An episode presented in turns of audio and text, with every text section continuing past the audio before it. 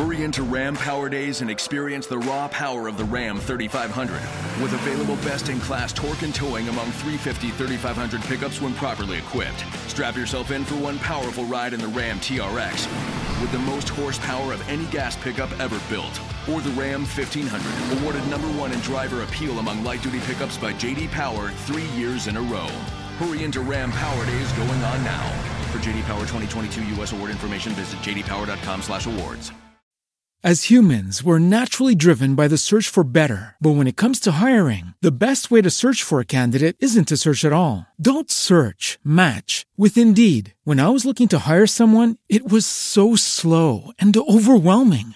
I wish I had used Indeed. If you need to hire, you need Indeed. Indeed is your matching and hiring platform with over 350 million global monthly visitors, according to Indeed data, and a matching engine that helps you find quality candidates fast. Ditch the busy work. Use Indeed for scheduling, screening, and messaging so you can connect with candidates faster. And Indeed doesn't just help you hire faster. 93% of employers agree Indeed delivers the highest quality matches compared to other job sites, according to a recent Indeed survey. And listeners of this show will get a $75 sponsored job credit to get your jobs more visibility at Indeed.com slash podcast. That's Indeed.com slash podcast. Terms and conditions apply.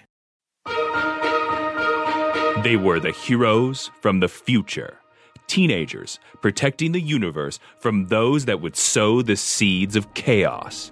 Each had unique powers and abilities, and though they often had their differences, they came together to save the day as the Legion of Superheroes.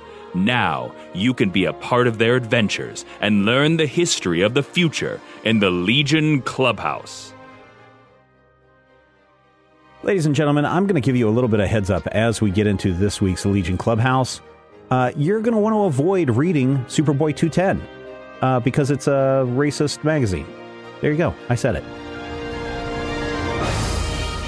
Superboy number 210 Soljer's Private War. Published August 1975. Written by Jim Shooter with art by Mike Grell. Synopsis An ancient warrior is revived, but he's not done fighting. Matthew, Yes. there are no black people in the Legion of Superheroes. Did you ever notice that? I I knew that. Yeah. We've Yeah. talked about that a lot. You ever wonder why there are no black people in the in the in the uh, Legion of Superheroes? I blamed it on editors. Yeah. So we have two stories this week that are super super problematic in my opinion. Okay. Uh Soljer's Private War is the first one. S O L J E R.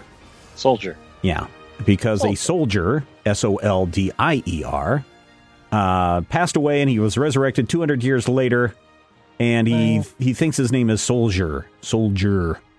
That's the last thing he remembers hearing. Soldier. Yeah. Um, problem with Soljer is he was supposed to originally be a black person in this story. according according to artist Mike Grell, he's actually drawn as an African American person. And if you kind of look at it, yeah, there there- are some on things page that on page four, lower lower right corner, you can tell that that's Yeah. kind of what he was uh, drawing, wanting to draw. There are definitely some things that you'll see when someone expects a character, especially with 70s coloring, or uh, when they expect a character to be colored as African American, and you see a lot around the the lower lip. There's always a lot of Mhm. really dark shadowing, yeah. You know, to try and give some definition because they're going to be doing the you know the coloring that they have. But Yeah. it's interesting to me the reasoning given why Soljer, according to the editor, couldn't be an African American person. Well, according to what Grell said, apparently they were getting ready to introduce a black character and they didn't want to Mhm. have a black character who was problematic because in this case Right. soldier was we don't know which side he was fighting for but he was supposed to 200 years ago during world war iv attack metropolis. He has now arisen and he only remembers his last command which is go and attack metropolis. And because Right. he's got antimatter energy busted up in him he can fire imaginary guns and destroy everything. So you know having a black person at this time of year coming into a major metropolis and blowing things up probably would get a bunch of people uh, riled up Well, and you know, uh, Murray uh, Boltinoff, who is the editor, actually said, and I'm not saying that this is wrong either, because there's definitely something that could be said for this argument. We've never had a black person in the Legion of Superheroes comic, and having the first one be the villain, having the first one, uh, his words, I believe, according to Grell, were not be perfect, would be a problem. Yeah. And you know, you can see that having that first character, first of all, be somebody who showed up the way Soljer does in this story, 200 years in the past, which then makes you say, "Oh my God, what happened in the ensuing two centuries to where there are no African American people in Metropolis at all?" And then, of course, they answer that question in a few issues in a very, very bad way. But we'll get there. It becomes even worse. 216. Write it down, kids. It's Yeah. 216. It's going to be a long one. Yeah, it's going to be really, really weird too because of just the the nature of Tyroc and and Yeah. his uh, and his people. Tyroc is one of those characters where really all you can say is they tried. Yeah, That's I mean, literally so all you can say. we should point out that when we talk about um, the first black person in the Legion of Superheroes, we're not talking about the first black person in comics because that would be like Right. Lobo, the the Western character Lobo from what like 1950 something. Like Lobo late- was the first character to t- headline his own book. Yes, Right. uh, Lobo from Dell Publishing did two issues in '67 or ah, '68. 67. Okay, okay. Uh, yeah, there's actually a review of Lobo number one if you go digging on majorspoilers.com. hmm And also, then you have uh, Black Lightning, hmm uh, which I don't Black know Lightning if that is what around Black Lightning shows up in '77. This Yeah, is still so- '75. Yeah, so in this interview, when Mike Grell is talking to Boltinoff and he says, "Hey, we have a black uh, superhero coming," he's referring to Black Lightning, and so that is why they can't use. Uh, I think they're referring to Tyroc, who shows up before Black Lightning Really? in '76. hmm, okay. Yeah. At this point in time, DC had Nubia, uh, who is Wonder Woman's sister, Right. who very problematically, the story of uh, they made Wonder Woman from clay. There was some light colored clay and Oh, some dark colored clay. Oh man. Yeah, it's cringeworthy. It is. And by 75, we may, well, we definitely have Mal Duncan. He doesn't yet have a costume hmm but Mal was a member of the Teen Titans very briefly, and his girlfriend Karen, uh, who becomes the Bumblebee in '75 or '76, is around at this point. But DC's f- real first forays come in '77 and '78 with uh, Why? Black Lightning and Vixen. Why is it almost a decade later for DC to catch up to to Marvel? Because Black Panther debuted in like '66 in in Fantastic Four. because Black Panther was specifically created by two progressive creators, one of whom happened to be the editor in chief and primary writer. Yeah. they didn't have the same you know they didn't have the same structure that dc had to wade through dc at this point is i believe owned by the kinney shoe corporation and or vice versa still we're getting to a point where dc is going to move to a different huge conglomerate but at the point where marvel started doing what marvel was doing in 66 marvel was editor-in-chief stan lee publisher stan lee's father-in-law yeah. or uncle i can't remember Mark- martin goodman Yeah. and there wasn't there wasn't really any sort of there wasn't any bureaucracy they had to go through the editor in chief wrote a story jack kirby drew it or you know jack kirby came up with a story and the editor in chief dialogued it you know Yeah. depending on how you look at the situation Yeah. but marvel didn't have anybody that they had to approve i mean I, we've we've glanced at it before. There are stories about Mort Weisinger uh, and some of the DC editorial being absolutely adamant that there should not be representation, specifically African American representation in comics, and whether that's because of potential controversy or not, whether that's even true, I don't know. But it's definitely something that we hear. And it's interesting that it's only after the Weisinger era that these things can even start to happen. So, Yeah. So just to kind of put this into a bigger perspective, this isn't just a DC Comics uh, problem, right? This is a problem that plagues much of television. oh, absolutely. Uh, I mean, it, you know, shocking that you have in the ni- in 1969, 60, uh, 70, uh, Kirk and Uhura during a, doing a, a kiss. Right. Um, it is, and even that, they had to cheat a little bit. yeah, and then if you have, uh, if you look in the movies, uh, there, if you look at the major motion pictures, uh, black actors traditionally were relegated to minor roles, usually uh, not, you know, the the criminals, the thugs, those kinds of roles. Right? You have certain exceptions.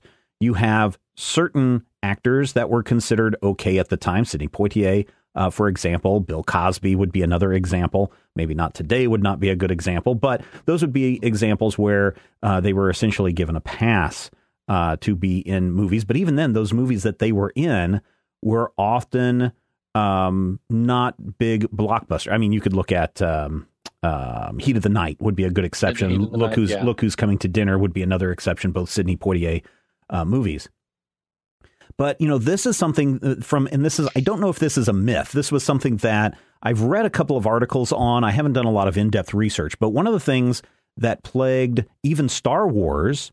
Uh, by the time you get to to its production in 75 and its release in 78 is George Lucas did want to have uh, an integrated cast, but the studio said, no, you can't put people of color in your movie because that's going to affect box office results, which is something that I've heard Right. multiple times is that uh, studios, and maybe this is the case with DC, is they didn't want to lose their southern uh, their southern Yes. customer base.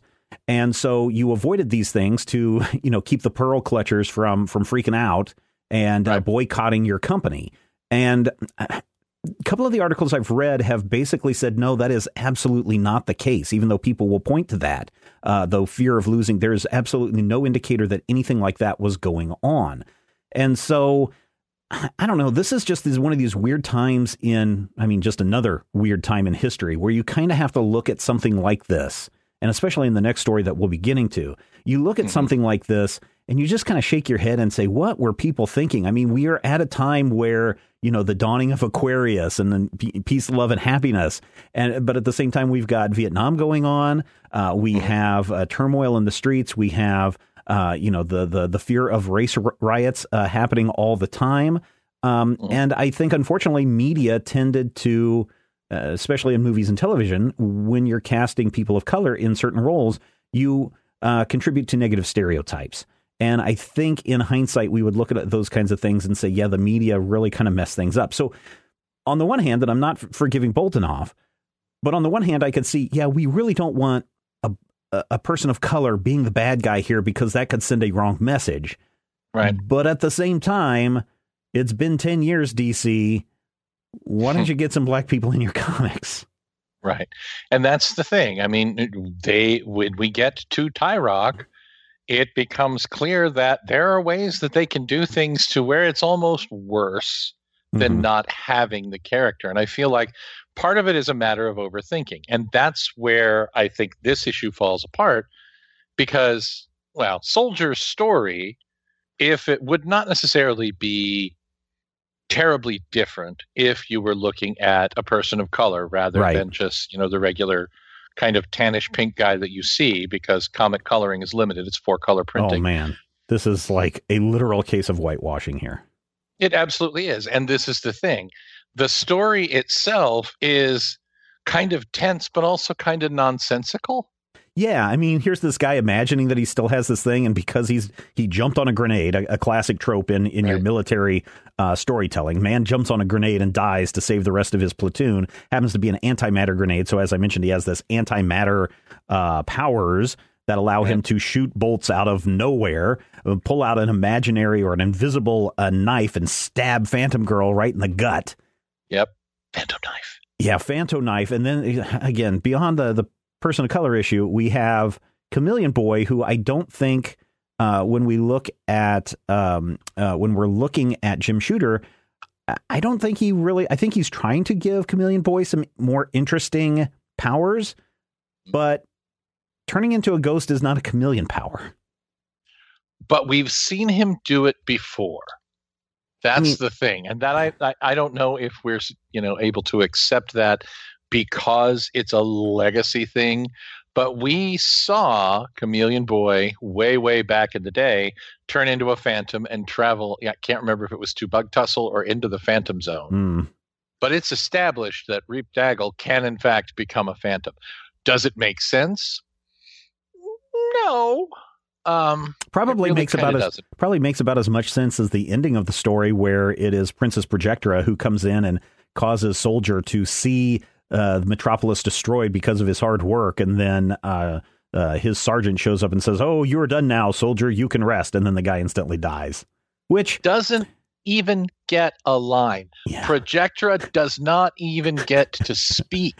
it's funny. and she just she takes out this problem with a literal snap of her fingers, which I think is great. Well, it's also Chameleon Boy too, uh, going as his as his commander, but Well, just the fact that. So let me ask you a question because this is going to come up in the next couple of stories, Mm-hmm. right? Uh, especially when we get to 211 with the Ultimate Revenge. He's dead. Was he dead before because he seemed to be alive and because of the way Chameleon Boy and Projectra are tricking this guy into thinking that his job is over, he keels over and dies. So are they not responsible for his death? Should they not be kicked out? I mean, this is I mean back in the back in the days of the 70s when things were simpler, uh, you could probably just say, "Ah, you know, that's the guy just died on his own." But today in the splitting hair society, uh, I think that uh, I think that these two might be kicked out of the Legion.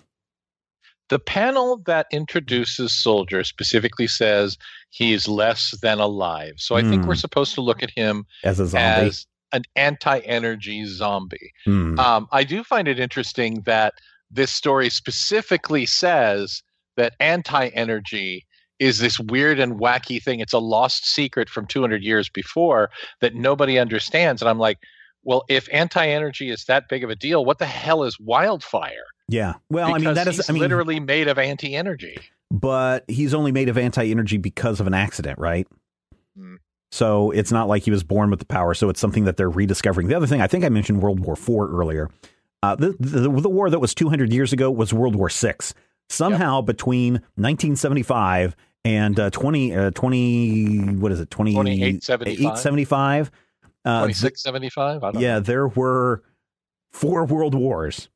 And again, Well, if this story takes place in 2975, yeah. then somewhere Or it's actually it takes place in 2986 or something like that. Be- Because you know, I mean, this story does, but the World War IV took place 200 years before, and they they cite the date in the 2783. yeah 2783. Okay.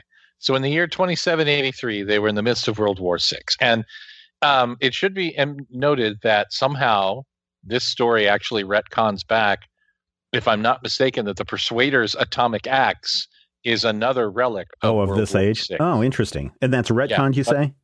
That retcons in. I don't remember where it comes up, but I know Okay. it comes up later. I mean, that, Okay. I find that very fascinating. And we have talked about the current Legion of Superheroes series a, a la 2020 that is running at DC Comics, Mhm. uh, where the lead up to that kind of showed the progression of history of Earth leading to the formation of the United Planets in the future.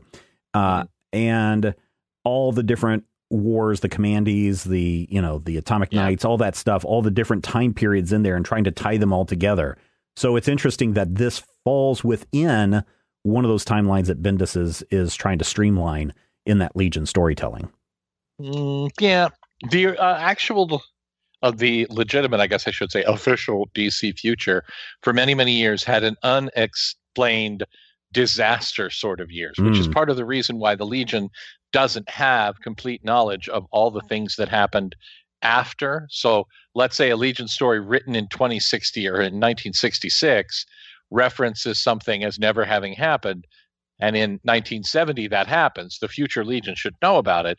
But because of the disasters or the wars, lots of information has been lost or misapprehended. So Yeah. it's actually a kind of a nice little, you know, storyline MacGuffin tool to say, oh, we didn't know that. All of that history was, Yeah, it was lost, lost, because yeah. of the Great War. Uh, this is a not good story. Just once you know about the whitewashing part of it, uh, n- that makes it super problematic. But otherwise, it's really kind of a dumb story to begin with. I think. I mean, I don't know. It, just it's really weird.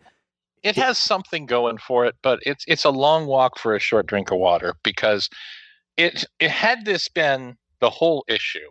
I feel like they could have fleshed this out and had it make a bit, you know, more of an impact. But Mhm. as as a, a half issue story, a twelve or fifteen page story, it doesn't really work simply because there's too many places in it where you're being dragged along and you're like, wait, what? Yeah. He stabbed her with a knife that isn't there, but Chameleon Boy can feel it. I mean, it's really weird. Yeah. yeah. So I, I yeah. say big thumbs down on this story. Uh, this is one part one of two reasons why you should not read Superboy 210 this week. Oh, hey Matthew, did you notice all the uh, the kung fu ads that are in this issue? Learn the secret powers of the deadliest killers in the Orient, the physio mental power of the ninja. Or yeah, then you go a couple pages later to Count Dante, the deadliest man alive, Backdra- Black Dragon Fighting Society. What I really uh, find fascinating in these is on the ninja one down in the bottom corner, it says, Attention, law enforcement agencies. Because of the nature of, of, the techniques revealed in this training manual, we feel the, it's important to make this manual available to law enforcement agencies throughout the world. Please write for discount prices on your official letterhead. you know, um, I've said it before and I'll say it again. Certain effects completely reshape the groundwork of comics, and one of those was the death of Bruce Lee in 1973. Yeah, definitely. And so we get into this next story, and it is about Karate Kid, which is nice, I guess, that your you know your creator gets to come in and focus once again on your origin story. But I should point out that even though Bruce Lee made big inroads to American cinema and bringing Asians into the forefront as heroes into right. American cinema and television, right? Um, we are still kind of in the middle of yellow peril type stuff. Uh, you know, in yeah. in in the early parts in 1917, uh, you if you were Asian, you were not allowed to become a citizen in the United States. Then they had in 1922 the the Married Women's Independent Nationality Act, which meant that if you were an Asian woman married to a, a white guy, then you could become a citizen, right? Uh, but if you were a woman, white woman who was married to an Asian man, you could lose your citizenship. Yeah. Uh, the, then there was this uh, a Japanese guy, uh, Takeo Ozawa. He took mm-hmm. the government to court in 1922 and tried to say that uh, basically his argument was that Japanese Americans were essentially white and therefore eligible for U.S. citizenship. And of course, the court struck him down on that. And then two years later, the national origins quota of 1924 excluded all Japanese people from entering the country as citizens. I don't want to oh. say that there is a uh, causal effect there, but there is definitely a strong correlation between those two things.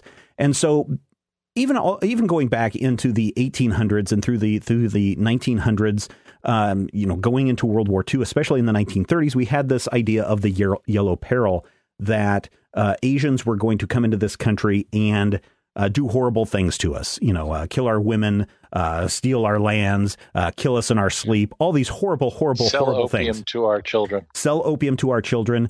And the reason why it's called the yellow peril is in the way that the Japanese and Asians were depicted yes. in uh, comic books, it, number one, in cartoons, number one. I mean, we look at Fu Manchu as, um, you know, he's a, a yellow peril uh, villain that has been around since the pulp era in the 19, uh, 1920s, but he is a, uh, a villain in the pages of, of DC Comics. You can go and look at the very first Detective Comics uh, cover, and he's right there front and center all That's actually his... a, a ripoff called Fooey on Yui. Is that who it is? But uh, it is. Yes, it he's, is. He's he's not Fu Manchu, but he's definitely Fu Manchu. He is definitely Fu Manchu without being Fu. Manchu. So I mean, we look yeah. at Charlie Chan. We look at all of these.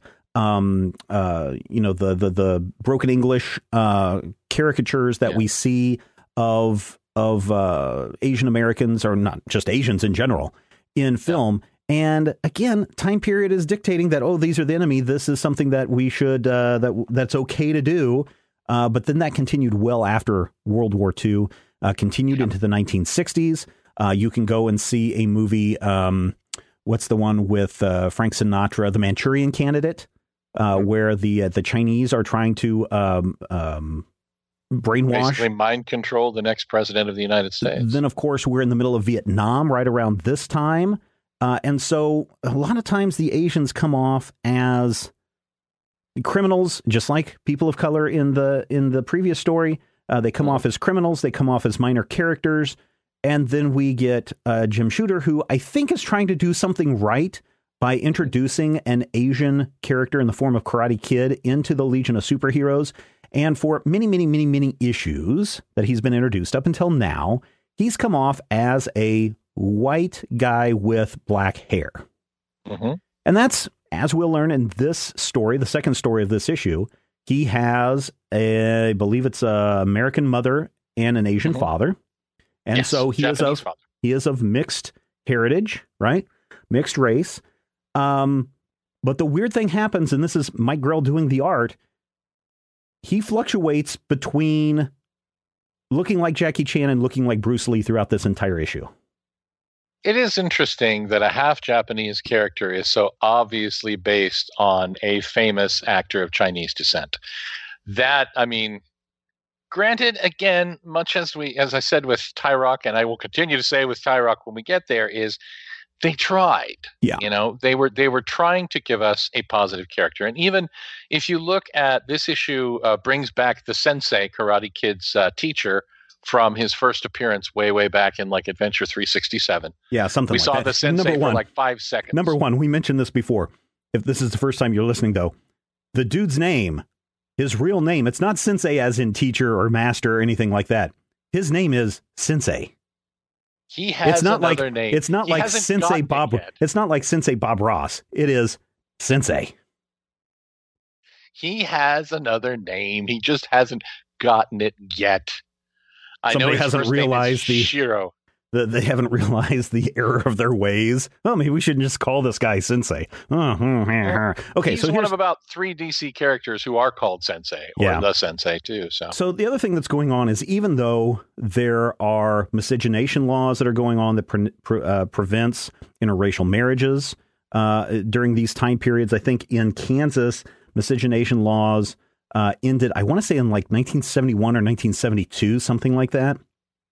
Uh, but there is because of Bruce Lee and because of this influx of cheap movies from Asia, the kung fu craze, kung fu becomes a big deal. So that is why I was I was poking fun at these learn the arts of the ninja and uh, Lord Draco's uh, super fighting ninja squad or whatever that he's that they're advertising.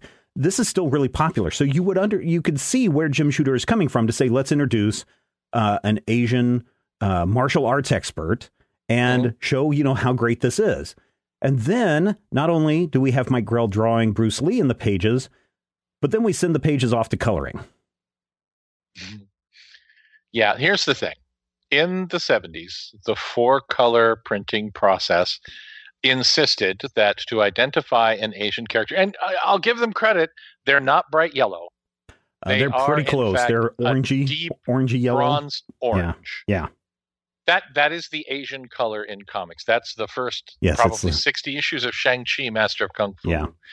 You know, and again, you can blame it on whatever. You can blame it on uh, I blame it on a combination of the limitations of four color printing and just complete tone deafness on the I'm gonna I'm gonna blame it on tone deafness and and um, internal racism. I guess just you know it's like hmm, what color do we color Asians? Well, the Pantone says oh uh, peril yellow uh, peril yellow number five twenty seven. That's the color we're supposed to color these people. And I it's just when you look at it and you see Karate Kid next to the layer the, to all the black dragons that are running around and with Sensei.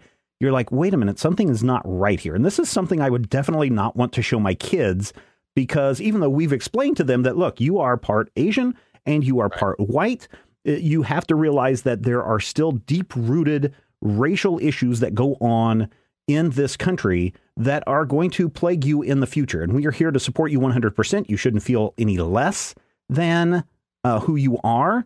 Um, but you're going to see people who are going to call you names and who are going to say uh, things to you.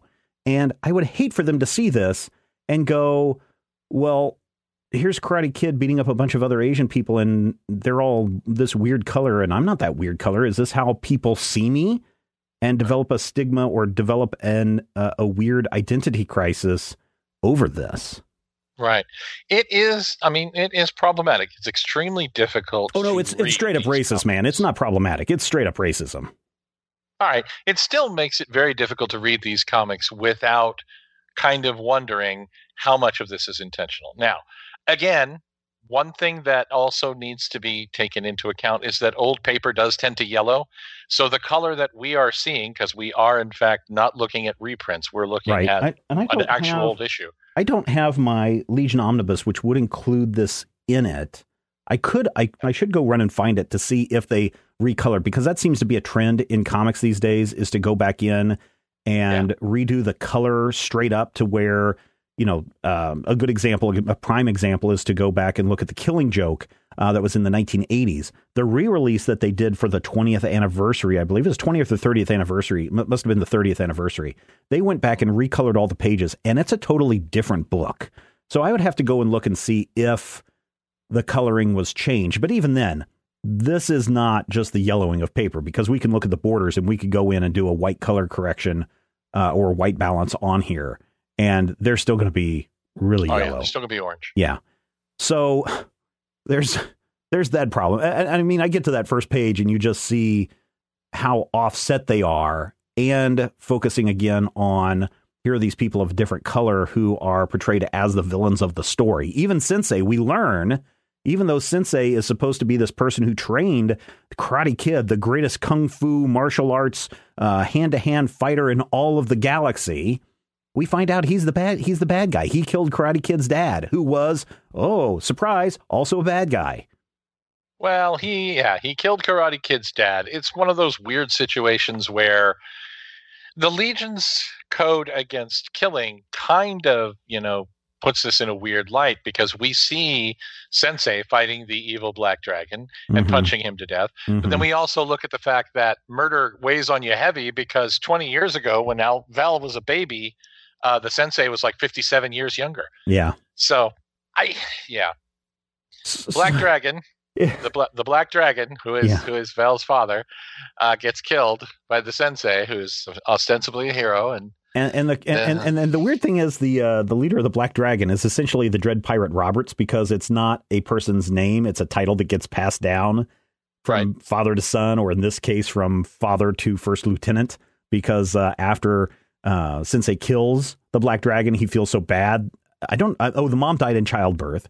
Uh, Right. But he feels so bad that he takes the kid as his own and raises him as an orphan and doesn't tell him anything about his history until now when he busts into his father's old headquarters and Sensei sitting there going, Yes, it is me. I am the Black Dragon. But wait, let me tell you the story. And then you're just like, What in the what? This is spun out into all sorts of ridiculousness.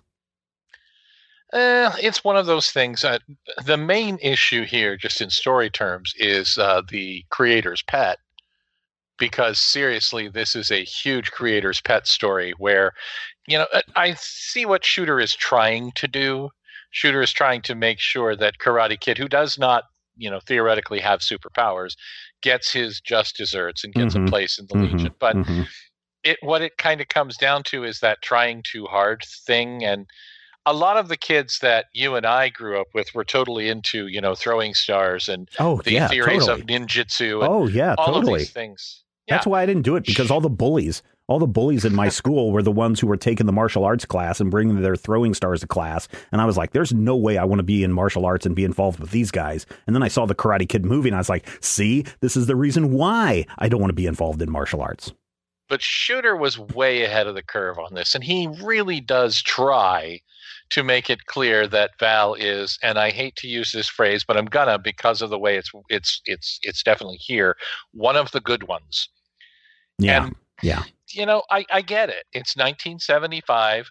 Uh, whatever it is you're doing. Yeah, and, and by the way, we need to talk about Val's undercover clothes here in a minute. Oh, yes. uh, we'll get to that as well as tracing. doing, He's trying to show us a Japan that isn't entirely feudal, but still has, you know, some of the traditions, hmm still has the things that he respects, the martial Mhm. arts stuff and the Mhm. whole, you know, uh, we we are a people of honor and we have our secret hidden crime sects, and Yes. that's S E C T S, by the way, in case Yes. my clearance wasn't there. But yes. yeah, it, it this is not a good story. No, it's not. And what's even weirder is at the very beginning, Val goes from looking like a white Jackie Chan to on the final page looking like a slightly darker Bruce Lee. Was Jackie Chan even a thing in '75? Oh, well, maybe not in for the US, but he was in the movies since he was a very young age. In fact, he's in many movies with uh, with Bruce Lee.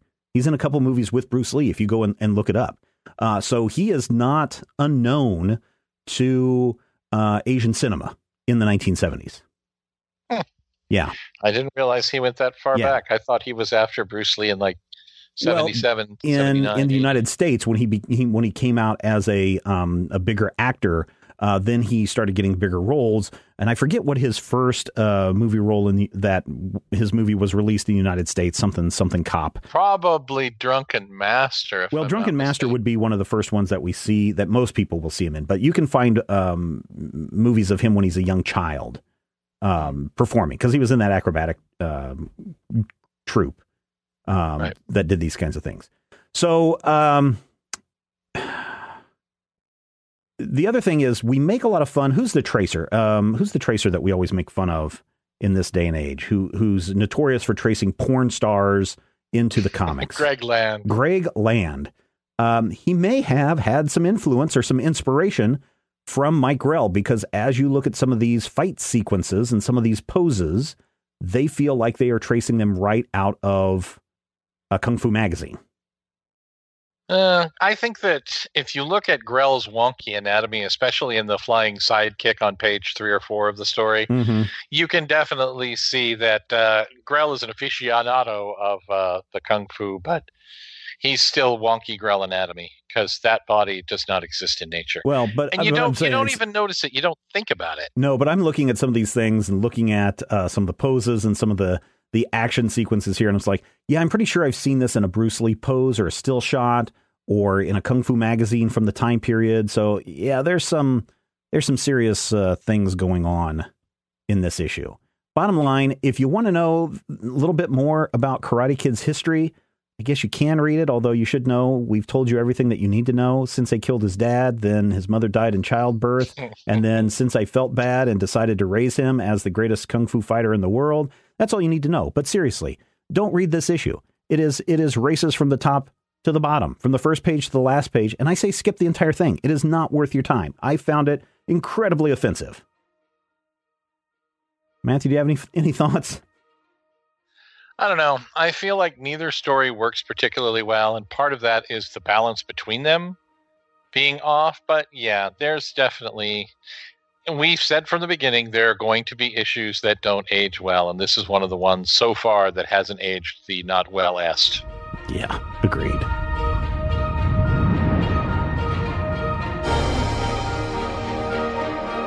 If you enjoy the show, we would appreciate your support. You can find out more and become a Legion Clubhouse member at patreon.com slash major spoilers.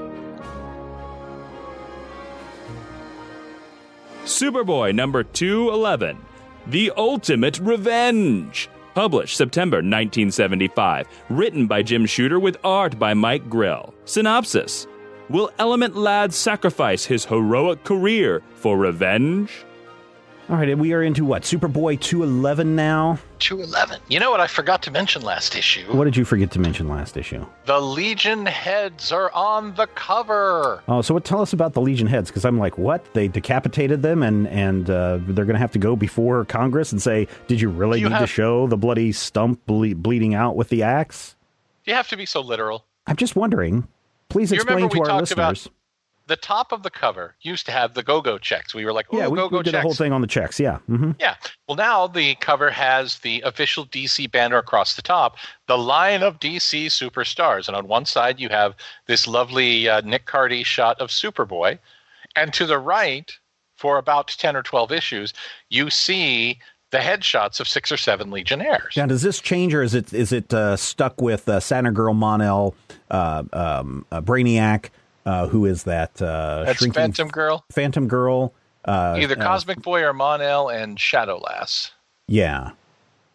I don't know that it changes. I don't think it changes. I haven't actually gone and looked at all of the issues, but it's actually something that I remember from some of the very first issues of Legion that I ever bought back issue was, "Ooh, that look at all these cool characters. That guy's green. Mm-hmm. The heads on the cover always fascinate me." And I loved it when Marvel used to do their corner box era where the upper right-hand Yes. corner of th- each I like book that. Yeah. Yeah, had the little picture. Mhm. This is kind of DC's take on that for a while in 1975, 1976. And it doesn't last very long, but it's kind of neat when it does happen. Yeah. All right, let's talk about the ultimate revenge. What happens when you uh, find out the man who not only murdered your parents, but murdered everyone on your entire planet? Yes, I'm talking about the return of Rakshas or Rakus or Rakusos or Roche. Rosha, Rochambeau. No, it is Roshas. Canonically, Roshas. Now, I will tell you this. I have and will probably continue to say Roxas. Yeah, that's what I say too. That's what it looks like to me. But yeah, Yeah. officially, according to DC canon, it's Roshas. So Who's Roshas. a pirate. Yes, he's Roshas. a pirate. So uh, known here's the to his friends as Terence Stamp. because that's what I was getting to. If you have ever seen General Zod in the original Superman movie wearing that that black disco uniform, Yep. imagine Roxas wearing that with not the head of Terence Stamp, but the head of Vincent Price. And I find You know, this so Zod kind of has that same beard in the movie. Too. yeah, sure, and maybe that's where they're drawing some inspiration from. But this guy definitely looks like an older Vincent Price, not like old old man Vincent Price, but like uh, middle aged Vincent Price. Um, you know, before he did the uh, the Michael Jackson album. Monster Horror Chiller Yeah, Theater. yeah, yeah, yeah. And and this is what I find so fascinating about this issue is there is one panel where Roxas is trying to get to some hidden um, base where all the criminals in the galaxy can hang out for a free for for a fee and not be hunted down because the get this in space if you paint your uh, space station black no one will be able to see it. Now I want to get back to that. I'll come back to that in just a moment. But as Roxas is getting out of his spaceship, he runs into the Haven Master, Gora the Haven Master. And it's so weird because you have Roxas who is dressed as 1975 disco pirate. And then you have the Haven Master, which is, remember in all the, the complaints I had about um, uh, the 1960s fascination and the 1950s fascination with uh, fantasy uh, characters, like high fantasy characters, where everything was dragons and people were wearing their their oldie timey uh, Ren Fair outfits. Gora the Haven Master is dressed as this weird Ren Fair dude, complete with the pixie boots. It is a weird offset between these two characters and their costumes. It is fascinating to say the least. and it's pink and green. That's the best Yeah. part. The Haven Master is wearing a pink and green outfit that's very, oh, yeah. So one of the other things that prevents people from finding this secret base is not only because it's painted black, but because they have these transceptor plates that ricochet radar off of it, which is also interesting because at the same time, stealth aircraft are starting to become very popular. So during the 1970s, uh, this guy, Denys uh, Overholser, was uh, working with Lockheed, and he figured out this formula that if you put plating onto aircraft at certain angles, you can reflect radar and not have it go back to the to the receiver, but have it bounce off. So essentially, making uh, the the plane invisible to radar. So uh, there was a Russian scientist who also developed a program called Echo One, uh, which allowed you to kind of predict radar signatures of an aircraft uh, with these flat panels. Uh, and I just find it fascinating that even though this is supposed to be top secret stuff, um, there are still people that are talking about this during the time that this is being printed. In fact, Lockheed Skunk Works, they're the ones that were doing all the secret stuff in the 1970s. They actually built an aircraft with a low radar signature with these faceted surfaces that was developed by Denys Overholser in uh, in the in the early 70s. So it's really His cool. friends call him Oscillation. I'm sure they do. Um, if anyone has seen this 1982 movie with uh, Clint Eastwood called Firefox, um, terrible. it's a terrible movie. It's actually based on a book that came out in 1977 called Firefox about a fictional uh, Soviet um, radar invisible jet that was also mind controlled uh, called the MiG 31. So if you ever hear people talking about the MiG 31, they're talking about this fictional jet. So It's made up. yeah. Yeah, yeah, yeah. So we learned all about the space station and why everyone can hang out. And uh, he's showing them around the station. We learned that Roxas has been hiding away on some planet for some time and just couldn't sta- stand it anymore. So he escaped. And then he's getting the tour. And then suddenly the side of the uh, space station buckles in, and surprisingly, no one gets sucked out into space or loses the ability to breathe with a giant hole in the side of your space in your space station. Well, it, first place, they would be blown out into space. Uh, by the pressure from the inside, but Yeah. secondly, yeah, that doesn't happen. Uh, so Although it's interesting that the Legionnaires are wearing spacesuits when that's they break that's my whole that hole. point, right? That's my whole point. is they're coming in from outside, shouldn't all these guys being be sucked out into space, be blown out into space because of the decompression? Well, Cosmic Boy is not wearing gloves, so it's clearly not a hard vacuum. Uh, apparently Uh, not, but we do find out how they discovered this uh, hidden base.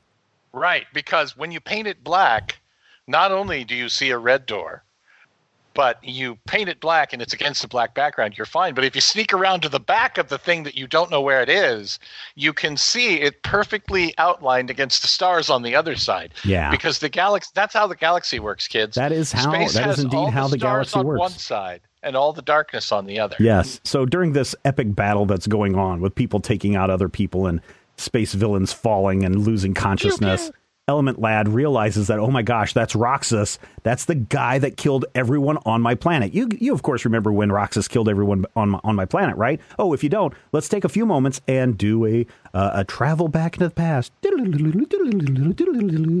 And then we see uh, his planet being destroyed by Roxas and his pirates. If I remember correctly, uh, Element Lad's planet, it was like uh, they wanted like gold and jewels and everything, and people are like, "Oh yeah, if you want gold, just just take the gold. Look that that street lamp, over there, that's made of gold. Just go ahead and help yourself." And they wanted more, more, more, and then uh, they chased Element Lad across the galaxy because he was the lone uh, survivor of their people, and they wanted Element Lad to convert, um, you know, lead to gold for them so that they could be ultimately rich. Yep. That and interestingly, in that original story, it was uh, I want to say Adventure 307. Something like that. Roshas Roshas men actually say that it was an accident that they didn't intend to kill all the Tromites. And by the way, in that story, there were like 12 people on Trom. Okay, So, so, it was Trom. at, at that point, it wasn't like a whole you know thing. It was they killed a small village yeah, rather than we wiped out a whole planet. But that's you know, scale it up, scale it up for the, for modern day. oh sure, I, I didn't really make the connection that Trom, the planet that that that Element Lad is from, is kind of uh, basically a shortened version of Trauma, which is I think what Element Lad has after you see your entire populace massacred. Does that make sense, or am, or am I off hear, on that? do you hear this silence? No, you don't. You don't agree with me on that. I don't disagree with you. That I, I Okay. think it's a bit of a stretch. I don't know. Anyway, uh, Element Lad uh, decides to take an immediate vacation and decides to track Roxas on his own. But thanks to the hypnoprisms, which is a nice nod back to a device that we've seen before, um, they find out from uh, Gora where Roxas is hiding, and he's hiding on Trom. the last place you'd expect him to be. And Element Lad shows up with his fatal frap gun. And he's like, Oh, Roshas, I'm to shoot you. I'm going to kill you dead. I'm going to turn you into nitrogen. Oh, Wait, but if you kill anybody, if you kill anybody, you you're going to have to be kicked out of the Legion. So you know, pull that trigger on your own, on your own risk. Yeah, and Starboy actually, and this is nice, calls him out and says, Remember, I once killed a guy back in Adventure 342, you remember, and I got thrown out of the Legion, and a Legionnaire never kills, at which point Element Lad screams, Then I resign, and shoots Roshas dead. Oh, but he doesn't because Chemical King also happens to be on the team, and he Right. uh, he drained the battery of the uh, of the gun. So all it did was hi- fire off a little bit of uh, gas, and Roxas is still alive. But Element Lad has learned his lesson. He's like, "Oh, in the heat of the moment, I killed the guy, but I realized this was my worst mistake I have ever done." And they're like, "No, don't worry, he's not dead." Then Roxas comes to and he's like, Look, I've been plagued by the guilt of all the ghosts of everyone I killed on this planet. Please, I've gone mad, mad, I tell you, mad. And he becomes incurably insane. Yes, this is a great story, man. It is You not can- bad. It is a good story. And the thing about it that really works is the bits of continuity aren't like huge, sort of voot voot. Here's a continuity. Yeah. Starboy, with the exception of maybe Starboy saying, I didn't know your whole family died. But Starboy was like, yes, this happened.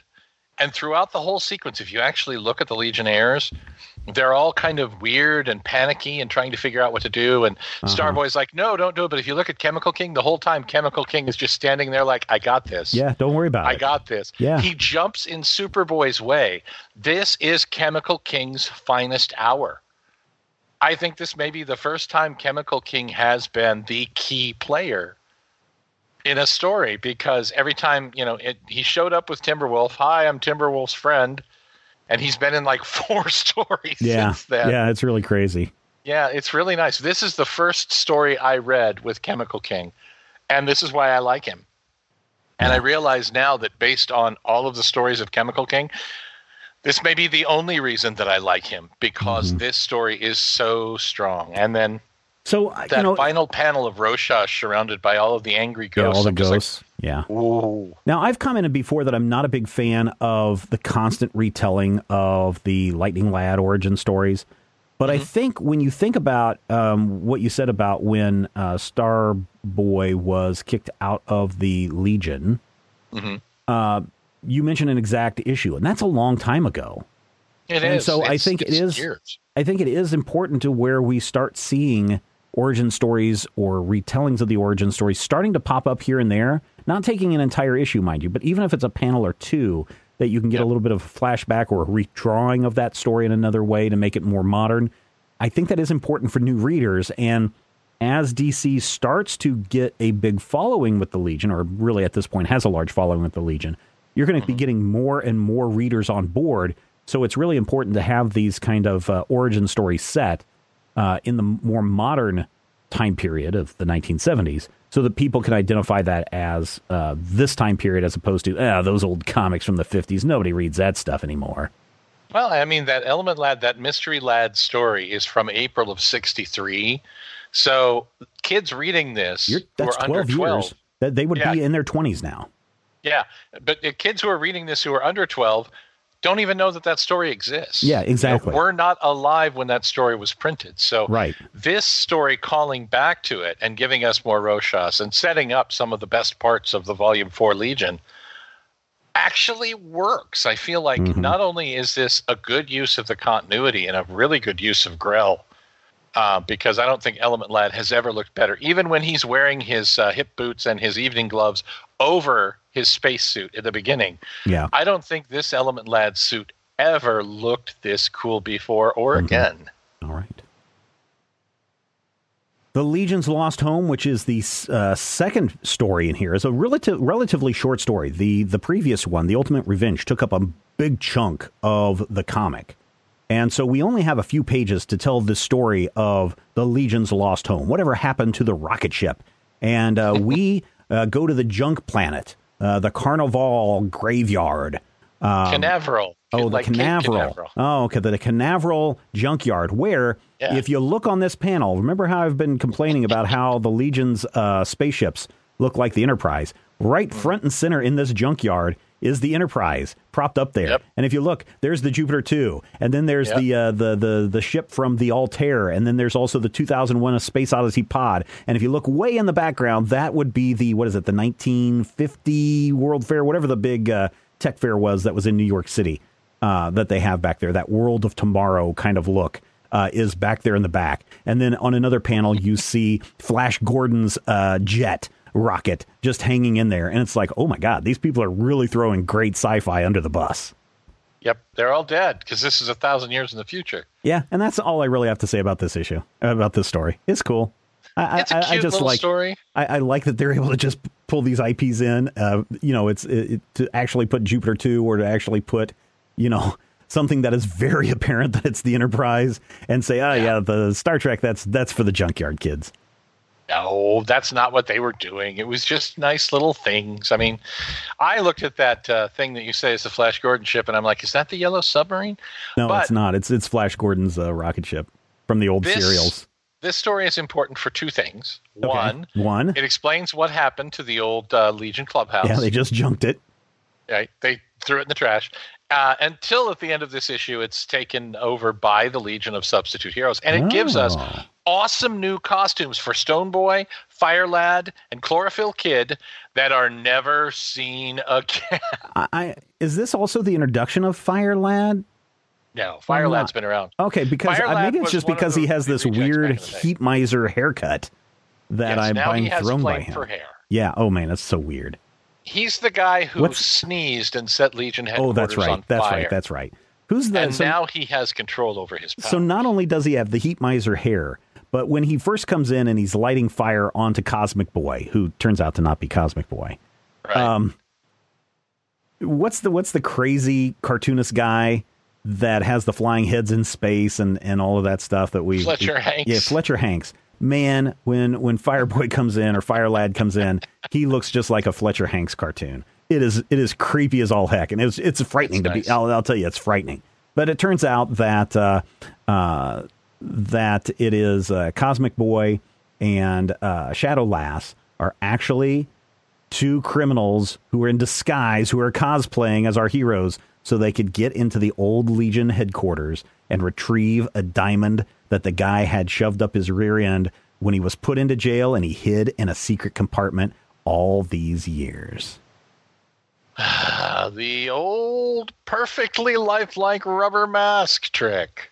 Yeah. You gotta love it. Stone Boy's costume is really weird, though, I will say. I like Stone Boy's costume. It's a precursor of the very, very naked Legionnaires to come. Yeah. Um, it's it's got no arms, it's got no legs. It's basically a nice leotard and some cool gloves. But uh, uh, this may be the best chlorophyll kid costume ever. Chlor has had some terrible suits, and I have to admit, Fire Lad looks pretty cool in these pages. No, he looks hot. He's on fire. Anyway, they bust him in the head. The owner of the junkyard is like, "Hey, man, how about you guys just take over the Legion headquarters?" The end. Womp womp. The, there you go. The Legion sent them. They have actual proof. They're like, oh, they gave the old clubhouse to you, eh? Well, you can move it and you can live in it. See? Yeah, it's a it's a cute little story, but I mean, it's kind of ridiculous. Yeah, it's just a nice backup. Yeah. I mean that that Element Lad story is so impressive that you're just like, yep, this is a great issue. Bye. And that wraps it up for this installment of the Legion Clubhouse. Thank you so much for downloading and checking us out this week. Matthew, what did we learn this time? We learned that attempted murder is not enough to get thrown out of the Legion, even if murder is. Also, racism is, racism is bad. I don't think that we needed to learn that, but we also learned that NCC 1701 also stands for garbage. So who knows? Thank you so much for checking us out this time. And don't forget, you can check out our website, majorspoilers.com, for more back issues. And until next time, I'm old codger at the junkyard, man. And I'm General Zod, new boy. The Legion Clubhouse is a production of Major Spoilers Entertainment, LLC, and is produced by Stephen Schleicher. Your hosts were Matthew Peterson and Stephen Schleicher. You can follow Matthew at Mighty King Cobra and Steven at Major Spoilers. You can follow this podcast on Twitter at Legion Clubhouse. If you have questions or comments, send them to podcast at majorspoilers.com. I'm Jason Inman. Until next time, eat it, Grandpa. This podcast is copyright 2020 by Major Spoilers Entertainment, LLC. As humans, we're naturally driven by the search for better. But when it comes to hiring, the best way to search for a candidate isn't to search at all. Don't search, match with Indeed. When I was looking to hire someone, it was so slow and overwhelming. I wish I had used Indeed. If you need to hire, you need Indeed. Indeed is your matching and hiring platform with over 350 million global monthly visitors, according to Indeed data, and a matching engine that helps you find quality candidates fast. Ditch the busy work. Use Indeed for scheduling, screening, and messaging so you can connect with candidates faster. And Indeed doesn't just help you hire faster. 93% of employers agree Indeed delivers the highest quality matches compared to other job sites, according to a recent Indeed survey. And listeners of this show will get a $75 sponsored job credit to get your jobs more visibility at Indeed.com slash podcast. That's Indeed.com slash podcast. Terms and conditions apply.